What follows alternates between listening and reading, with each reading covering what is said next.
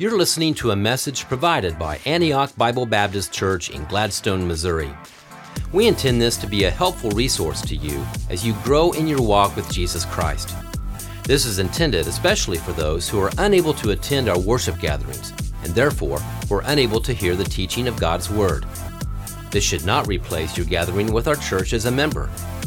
If you're checking us out for the first time and are looking for a church to visit, we hope that you enjoy this content and that it impacts you personally. Thanks for listening. If there is one person alive today that you could meet, who would that person be?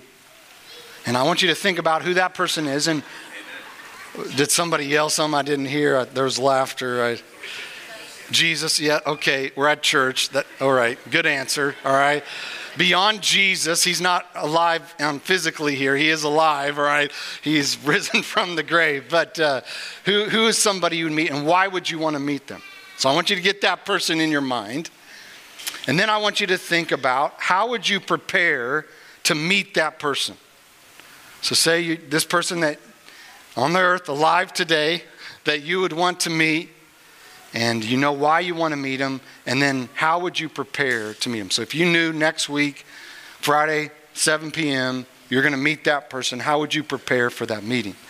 Well, when I've been up in the Kids Center lobby, I see a lot of, uh, and it's particularly in the, the boys' area, I see a lot of boys that are wearing Dude Perfect shirts or Dude Perfect hats. If you don't know who Dude, Dude Perfect is, they're YouTubers that have millions of followers, um, and it all started with the trick shot that people started watching and turning this whole empire that Dude Perfect has now. So imagine that you wanted to meet the Dude Perfect guys and you wanted to go to that meeting and meet them, you would prepare for that meeting by going and watching all of their videos, knowing their names, right? You would be ready for that meeting. The reality is, as you would prepare for that, you would probably get some dude perfect swag to wear as well, right? Like you'd have a hat, you've had a t shirt. You wouldn't show up to meet dude perfect with a Mark Rober t shirt on, right? Or a Mr. Beast t shirt. You would have the right gear on that you would be prepared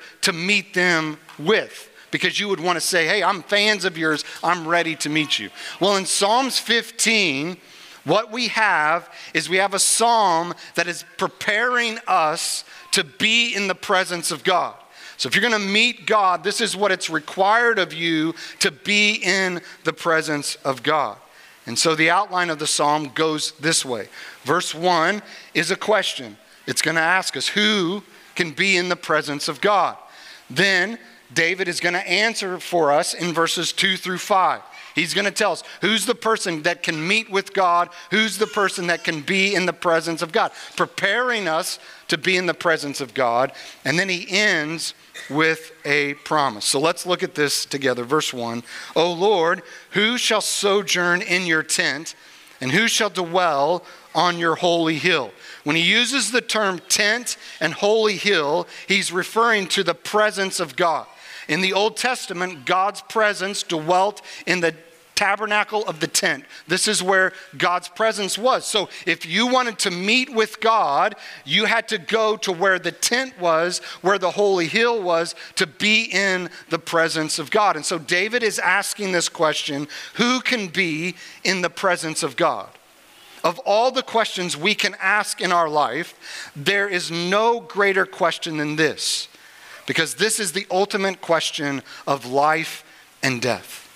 A hundred years from now, the answer to this question will make all the difference in your life.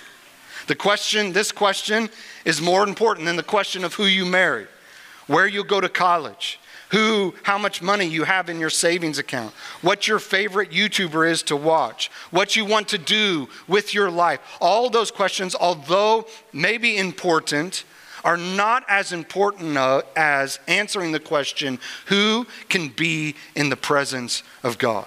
This is an eternal question because God is eternal.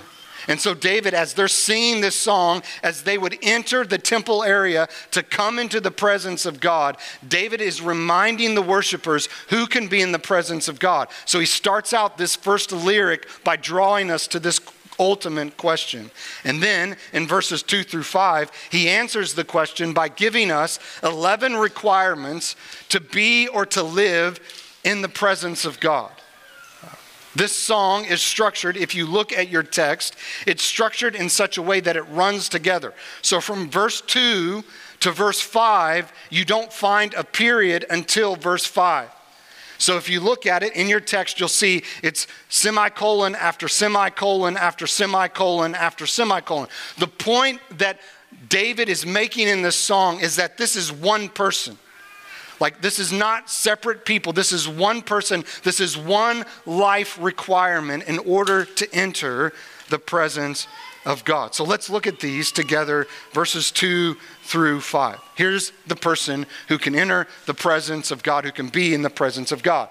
David says, It is one who walks blamelessly. To walk blamelessly doesn't mean that the person is perfect. What it means is that they have honesty and integrity. So today we use statements like that person's the real deal.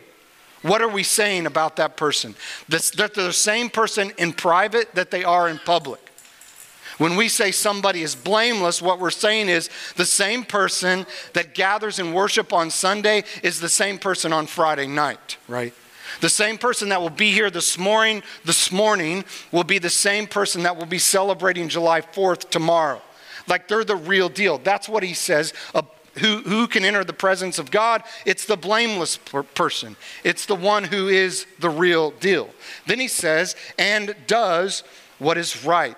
The blameless person is one, or the one who can enter the presence of God, is one who follows the commands of Scripture. They do what is right. So here's the standard that God has set up, and they follow God's standards. So they do what is right. Then he says, this is the number three, he speaks the truth in his heart. Now, what he's doing here is he's contrasting what we talked about last week.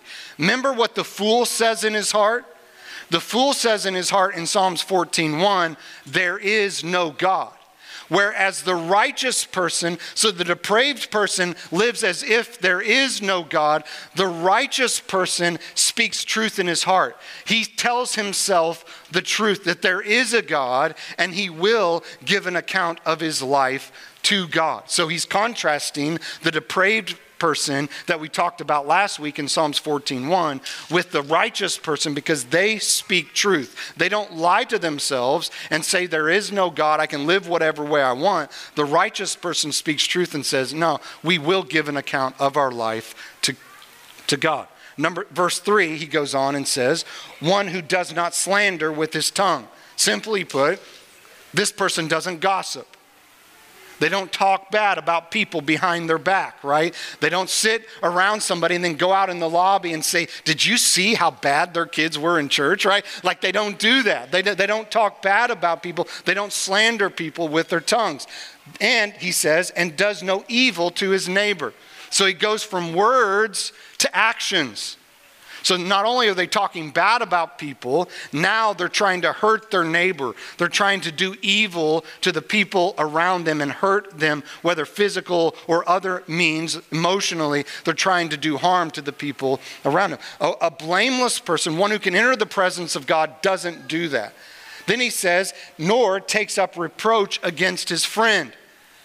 One who can enter the presence of God is one who is a loyal friend, is a good way to say that. So when somebody comes and talks bad about a person behind their back that's your friend, you stand up for them. You don't allow them to talk bad about your friend because you're a loyal friend.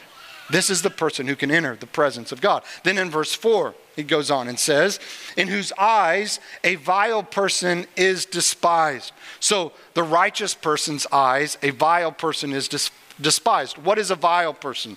A vile person is one who is a rejected, could be a translation, a rejected person. Here's a way to think about it. If you go to Psalms 139, which we'll get to in about 14 years, 13 years, Psalms 139 in verse uh, 21 and 22, it says, Do I not, this is the psalmist talking here, do I not hate those who hate you, O Lord? And do I not loathe those who rise up against you? I hate them with complete hatred. I count them as my enemies. So, this is the idea of in whose eyes a vile person is despised, is that the things that God hates, they hate. The things that don't line up with God's standard are the things that they despise as well. What he's doing is he's getting to the heart of who we look up to. Because look at what he says on the next one. But who honors those who fear the Lord. The idea is we look up to those who fear the Lord, those who understand that they will give an account of their life to God. And so it causes them to live differently because they're going to give an account of their life to God. So the righteous person or the one who can stand in the presence of God is one who hates the things that God hates and he honors those who God, God honors, those that fear the Lord. Then he says it's one who swears to his own hurt and does not change. The idea there is that this man or woman is a person of their word, that they keep their word no matter the cost to them. So if they say they're going to do something, they do it. Even if it costs them financially, even if it costs their own life, they follow through with it because they keep their word. They're a blameless person, they're a person of integrity. Then he says this in verse 5. He gets real personal because he starts talking about their money. And he says, Who does not put out his money at interest? Now, what is he saying there? That we shouldn't loan money and have interest be given back to us if we loan people money? This was the thought behind this. If you go to Exodus chapter 22 and Leviticus chapter 25, God had set up a law that if an Israelite and another Israelite were having financial struggles, like one was and one was doing really well, that they could help them financially, but they were not to charge interest to their brother or sister in Christ, right? Right? Or, or, or other Israelite. And so when he says, who does not put out money at interest, it is that the person who has money is not using their money to take advantage of another person. So they were to loan them what they would need so that they get their crops back up and going again, but they were just to give them back what they loaned them and not have interest on top of them. So they weren't using their money to take advantage of people. That's what he means by doesn't put out his money for interest. And then the last one he says is this and does not take a bribe against the innocent. Here's, here's the idea he is not bought. You can't buy the righteous man. You can't offer him enough money to go against the law of God, the standard of God. And so he says he doesn't take a bribe against the innocent. He doesn't go against the innocent because he is willing to be bought. So, who can be in the presence of God? David answers it for us and says, The one who lives a blameless life. And he lists all of these areas that we can live a blameless life in. But this blameless life that David is showing us comes with a promise. And the promise is the last sentence in the verse. He who does these things, all the things we just talked about, he who does these things shall never be moved. The benefit of living a blameless life is the promise of security in the presence of God. That's what he means by never be moved. Is that there's this sense, there's this reality of the presence of God. That who can enter the presence of God? This person that follows all of these things can confidently enter the presence of God and know that there is security in that. When I was growing up, my parents had certain standards for our home. And whether the standards were right or wrong, it's neither here nor there, but they had standards for me to follow. And there was a couple of standards that they had for me. One was we, I couldn't watch MTV uh, uh, music videos, all right? And I know I'm dating myself with MTV music videos. So the idea is for the younger generation is you would turn on the television, you would turn the channel to MTV, and they would have music videos that you watch on YouTube. We could only watch them on this certain channel on TV. And so my parents didn't allow me to watch music videos. The second thing my parents, and there's many, but this is two of them, the second thing that they didn't allow me to do was call girls on the phone. So again, I know this is blowing people's minds in the room today. We didn't have cell phones when I was a teenager, okay? Our phones were in this inside your house. They were connected to a wall. We did have a wireless phone in our house, but that you couldn't leave the house, right? You still had to be at home. You couldn't carry it in your pocket and go wherever you wanted. But my parents said you can't talk to girls on the phone. Well, every Thursday night, my parents would go out for visitation. What visitation means is they had a Sunday school class. They would go and visit people in their Sunday school class. Hey, how you doing? Pray with them. If we had guests at the church, they would go do that. Well, as I got older, they would leave me at home alone. And I was the youngest of three boys. And so, what do you think I would do when my parents were not at home? I would open the curtains, all right, in the living room. I would turn on MTV and watch Boyz II Men music videos, all right? and I would call my girlfriend, who's now my wife Ruth, on the phone. And here's what I would do I would sit right by the window and I would watch TV, talk to Ruth, and look up around the corner of Mountain Jew Drive to see when my parents were coming, so that as soon as I saw my parents coming around the corner, I could hang up the phone and turn off the TV, right? Kids, don't do that. Don't, if your parents have standards, follow your parents' standards, right? But here was what would happen when my parents would come in the house, how do you think that made me feel? Do you think I felt secure in my relationship with my parents? No, in reality, I felt really insecure. What if they pick up the phone and hit redial and it calls Ruth's house? What if they flip on the TV and I forgot to turn it back to ESPN, which is what we typically watched? And so I, they turn it on and it's on MTV. They'll know that I watched that. And so I lived in this sense of insecurity. And this is what he's saying. A person who does these things won't be moved. A person who follows God's standards won't be like me as a teenager that felt that insecurity in my relationship with my parents. That if we follow these standards, we can be in secure relationship with God. But here's the weight of today. The weight is this. Who can live up to these requirements. Right? Like, how many of you, when I went through those three verses, four verses really fast, were like, yeah, nailed every single one of those. Check, check, check. Right? I think if we're honest with each other, you and I relate much more to Psalms 14 than we do to Psalms 15. Right? We felt the weight of our depravity last week, and this week we feel the weight of our inadequacies. That when we look at Psalms 15, we know that we don't measure up. We know that we, who's, who can live that life? Who can follow all of those 11 requirements perfectly? We know that person ain't sitting in this room, right? We know you're not looking at a person who can fulfill all those requirements. So who's the one that can fulfill that perfectly? It leads us to Peter's words in 1 Peter chapter 2 in verse 22 where it says Jesus committed no sin neither was deceit found in his mouth. When he was reviled, he did not revile in return. And when he suffered, he did not threaten, but continued entrusting himself to him who judges justly. So when we read Psalms 15 and we're trying to picture who is the person that can live out Psalms 15, it's Jesus. He lived that psalm perfectly. So as he goes in the presence of God, as he would come to the temple and they're singing, Who can enter the presence of God? Jesus is like, You're looking at him. I never sinned. I can, I can come, I fulfilled all of those 11 requirements perfectly. I'm secure in my relationship with my Father in heaven. I can be in the presence of God.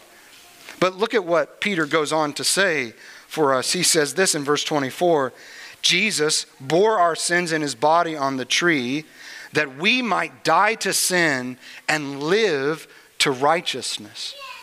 So, Jesus, so Peter, as he's thinking through the life of Jesus, he says, Jesus died in your place for your sins so that you can live out Psalm 15 so that you can die to sin, Psalms 14, the depraved self, and you can live Psalms 15, the righteous life, the godly life. So, how can we live it? Who's the one? Yeah, Jesus is the only one, but now you and I, because Jesus came and lived the life that we couldn't live and died the death that we deserved to die and rose again so that now we can live our life through Jesus. So if you're a follower of Jesus today, who can live out Psalms 15? You can through Jesus.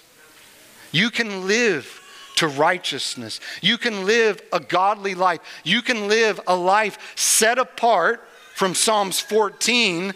You can live Psalms 15 because of Jesus. So, how do we live this out? Well, let me give you some thoughts. First Timothy chapter 1 and verse 15 Jesus says, This saying is trustworthy and deserving of full acceptance that Christ came into the world to save sinners, of whom I am the foremost. So here's what Paul modeled for us. How do we live out these commands of Scripture through Jesus? We live it out with humility.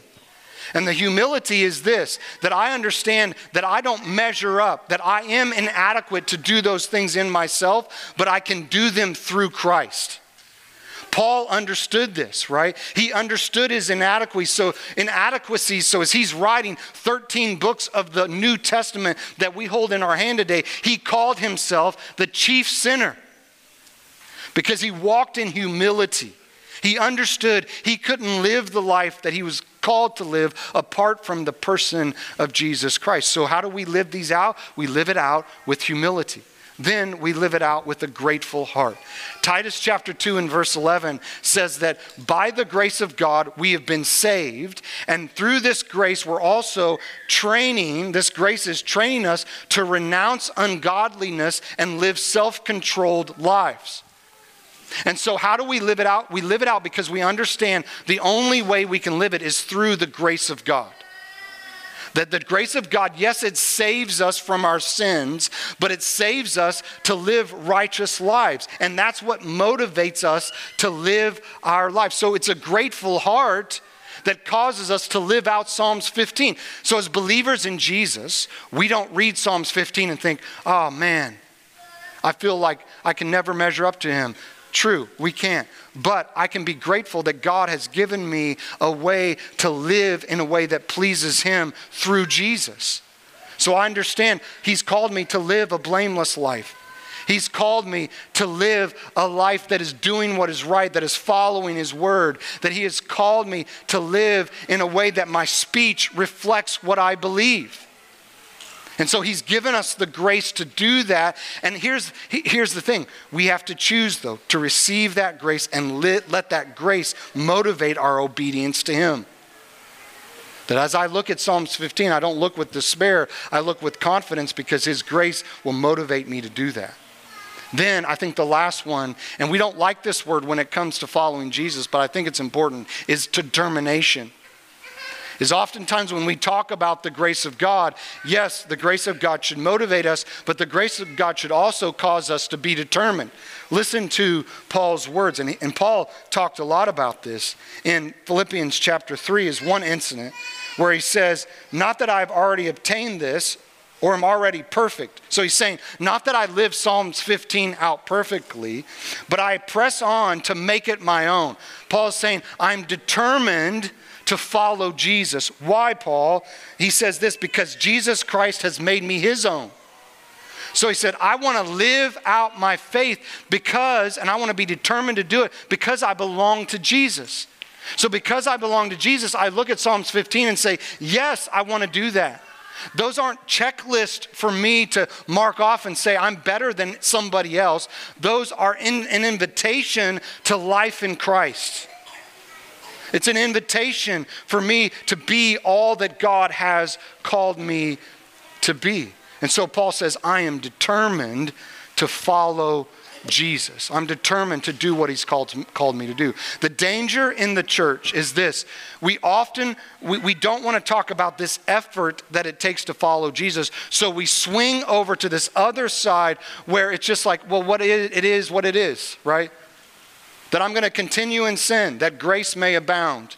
I'm going to live whatever way I want to live. No, if we're followers of Jesus Christ, there should be a sense of determination in our heart that we want to be looking more and more and more like Jesus Christ. We should be becoming more and more godly, more and more holy, more and more set apart. See, when you read Psalms 14, it's a a, a, stark contrast between Psalms 15 and Psalms 14. Why? Because one is without Christ and one is with Christ. And that's a huge difference. And so our lives should be set apart, and there has to be this determination through the grace of God to live out all that God has called us to be. This is how we live out Psalms 15 with humility, with gratefulness, and with determination. And then what is the promise for us? Well, it's the same promise as Psalms 15 and verse 5 that says, He who does these things shall not be moved. There's a security in the relationship with God. Romans 8 1 puts it this way There is therefore now no condemnation for those who are in Christ Jesus. So this is the confidence we live with. Because of Jesus Christ, his death on the cross, our trusting in him, and he lives in us. Now we live through him, and the confidence we have in him is there's no condemnation that we're secure in our relationship with Christ. And so when I read Psalms 15, again, it doesn't become a checklist of things I've got to do in order for me to be secure in my relationship with Christ. No, it becomes a way for me to be drawn into a relationship, to be drawn in life in Christ. That the more I'm doing that, the more I'm looking in, at like Christ, but I am secure in my relationship with Him because there's no condemnation for those that are in Christ Jesus. And so, if you today are sitting in this room and there's a lack of security in your life, I would say that lack of security comes from a couple of things. One, you're not in right relationship with God through Jesus Christ. Jesus Christ came to die on the cross for your sins. He died on the cross for your sins. He was buried and rose again. And the Bible says, whoever believes in him will not perish, but have eternal life. Whoever believes in him will become a child of God. So maybe there's no security in your relationship with God because you've never put your faith and trust in Jesus alone for your salvation. I would say today, today is the day of your salvation. Today is the perfect day for you to say yes to Jesus. If you've done that, if you're secure in that, John 10, once you're in the Father's hand, nothing can take you out of the Father's hand. If you're secure in that, if there's a lack of security in your life, then maybe it is because you've allowed sin to take root in your heart. That you've allowed those things that we listed, one of those things you just sort of given up on, and you're just allowing sin to harden your heart towards God. And the Bible says this in 1 John 1 9. If we confess our sin, he is faithful and just to forgive us of our sins and to cleanse us from all unrighteousness. So today, you can secure that, you can make that relationship, although it's secure, you can make it right in your heart and mind by agreeing with God that, yes, I have missed the mark. Yes, I have allowed this sin to harden my heart towards you. I confess it to you. And the Bible says He is faithful and just to forgive you of your sins and to cleanse you from all unrighteousness. The ultimate question of our lives is this Are you prepared to be in the presence of God? Can you sing Psalms 15 with confidence? Because you know you're right with God through the person of Jesus Christ, and you are seeking to live out those things through Jesus Christ. Let's pray. Father, thank you for your word. I thank you for the contrast of Psalms 15 and Psalms 14. That in Psalms 14 last week, we find ourselves depraved, none righteous, no, not one. And in Psalms 15, you bring us to the righteousness that can only come through your Son, Jesus.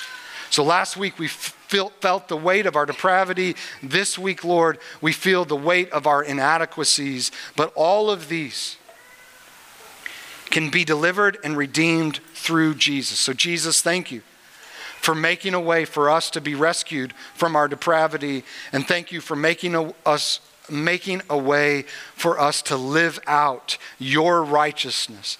I thank you, Father, that when you look at us, you don't see our righteousness, but you see the righteousness of Jesus credited to our account. Help us then to live from that position in you. Help us to live out Psalms 15 so that we can live in this secure relationship in you, knowing that there is no condemnation for those who are in you. In Jesus' name, amen. Thank you for listening. You're always welcome at Antioch. If you desire more information, please go to antiochbbc.org. That's antiochbbc.org. God's best to you.